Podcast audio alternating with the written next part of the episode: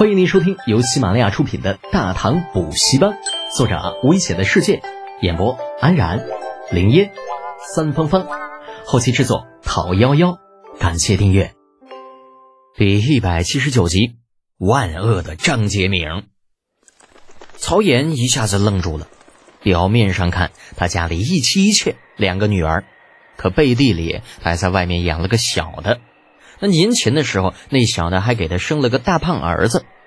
这件事情他自认为做的神不知鬼不觉，可没有想到在这样的场合下被何老九一语道破，冷汗不知不觉流了下来。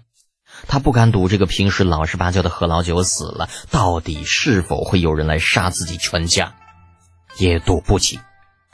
一个乞丐罢了，没必要，真的是没必要的。我们走。最终，曹燕还是没有把狠话放出来，挥挥手，带着四五个手下转身离开。何老九望着几人离开的背影，长长的出了一口气，回头想看看自己的那两个靠山，结果一回头才发现这身后哪里还有乞丐和铁柱的影子啊！再回首，几个手下的乞丐围了过来：“九哥，你没事吧？”呃，九哥呀，厉害呀，竟然呃敢拿姓严的家人威胁他。那那要我说，你早就应该这么干了。呃，九哥呀，那个姓严的呃不会报复咱们吧？何老九摇摇头，把一些不切实际的想法从脑子里甩出去，神秘一笑，从怀里将李浩给的银子拿出来，摊开手，哥几个看看这是什么？告诉你们，这次咱们遇到贵人了。抛开何老九如何安排手下搭起丐帮的框架不说，单说离开西市直奔城外庄子的李浩，望着数次欲言又止的铁柱，李浩啧了一声：“怎么，是不是很好奇我为什么一定要弄出个丐帮出来呀？”“嗯，少爷，俺觉着那姓何的做事不够光明磊落，那遇事就拿别人妻子你就威胁人家，那传出去丢人。”李浩突然笑了：“柱子，你这可真是标准的站着说话不腰疼啊！要知道，并不是所有人都像你一样力大无穷的，耍些小聪明，为自己创造一个更好的生存环境，也是可以理解的。”哦，铁柱闷闷的应了一声，那显然还是有些想不通。李浩也没有逼他想通的意思，骑在马上又往前走了一段，才缓了缓的说道。其实啊，要说行事准则，我更在乎的是何老九的消息灵通。丐帮这是咱们随手下的一步棋，他们如何发展、如何行事并不重要，只要能够给我们提供消息就成了。哦，铁柱又应了一声，显然他还是没有听懂。好在李浩也没有指望他能听懂，那之所以说这些，不过是说给自己听的罢了。金圣曼这两天那过得很舒服，吃得好，喝得好，独立的院落，两个小丫鬟负责打理院子，没有碍眼的人，也没有碍眼的事儿。那唯一有些麻烦的，就是需要重新学习一下造型奇怪的数字以及新的记账方式。不过好在这些东西都蛮简单的，凭借良好的算学底子，应付起来并不困难。金先生，这些都是今年水泥消耗的账册，还有这些，这是石炭的账目。怀里抱着装满账册箱子的小丫鬟打断了金圣满的思绪。金圣满点点头，先放这里吧，等会儿你跟我出去一趟。好的。小丫鬟放下了箱子，跑去一边拿来遮阳的纸伞。这新来的账房虽然能力不错，可就是给里给气的。这挺大个男人，出门竟然还要打伞。金生满并不知道小丫头想的是什么，简单的收拾了一下，便离开了小院，向不远处的库房方向走去。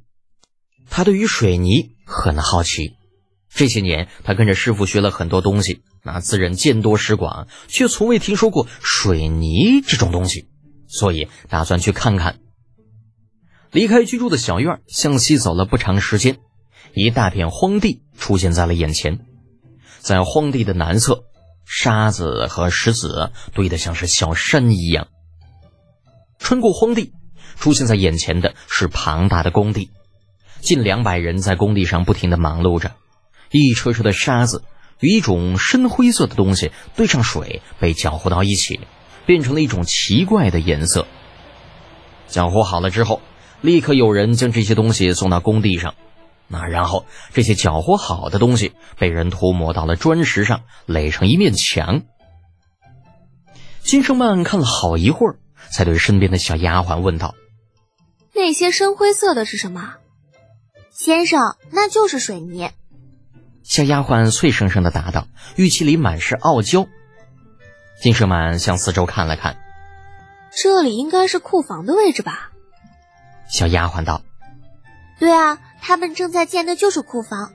以前的库房因为不结实，少爷让拆了，以后全都换成砖石结构的。”砖石结构，具体的我也不知道，他们都是这样说的。小丫头皱了皱眉子，那有些不好意思。好吧，白问了。金胜曼暗叹了口气，站在原地盯着工地一直看着。很快，一堵墙在他的面前缓缓成型，不到半个时辰，已经垒起了半丈高矮。好快的速度啊！金胜曼尽管没有建筑方面的知识。但是也知道半个时辰垒起一面墙是有多么的困难。原来水泥便是用来砌墙的东西，怪不得用量如此之大。金生曼并不怀疑这水泥用来砌墙是否结实，那毕竟谁都不是傻子。如果不结实的话，自然不会有人拿它来砌墙的。金生曼在发呆，却不知道站在自己大概百余步之外，正有人偷偷的打量着他。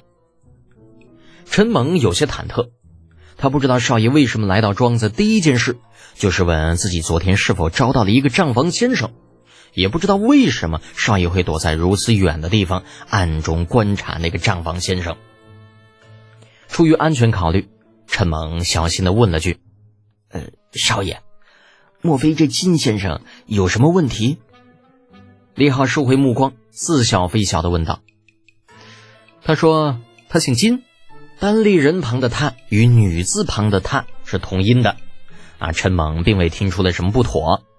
呃，是的，他说他叫金胜。李浩又换了个话题，你说他昨天把我给你出的题目解开了，只用了不到十个呼吸啊？呃，是的。很好，让他留下吧，不要跟他提起我。另外，派人盯着他，不要让他离开庄子，就算是要离开。也要掌握他的去向。陈猛挠挠头，少爷今天有些怪怪的，总是做出一些让人不明所以的事情。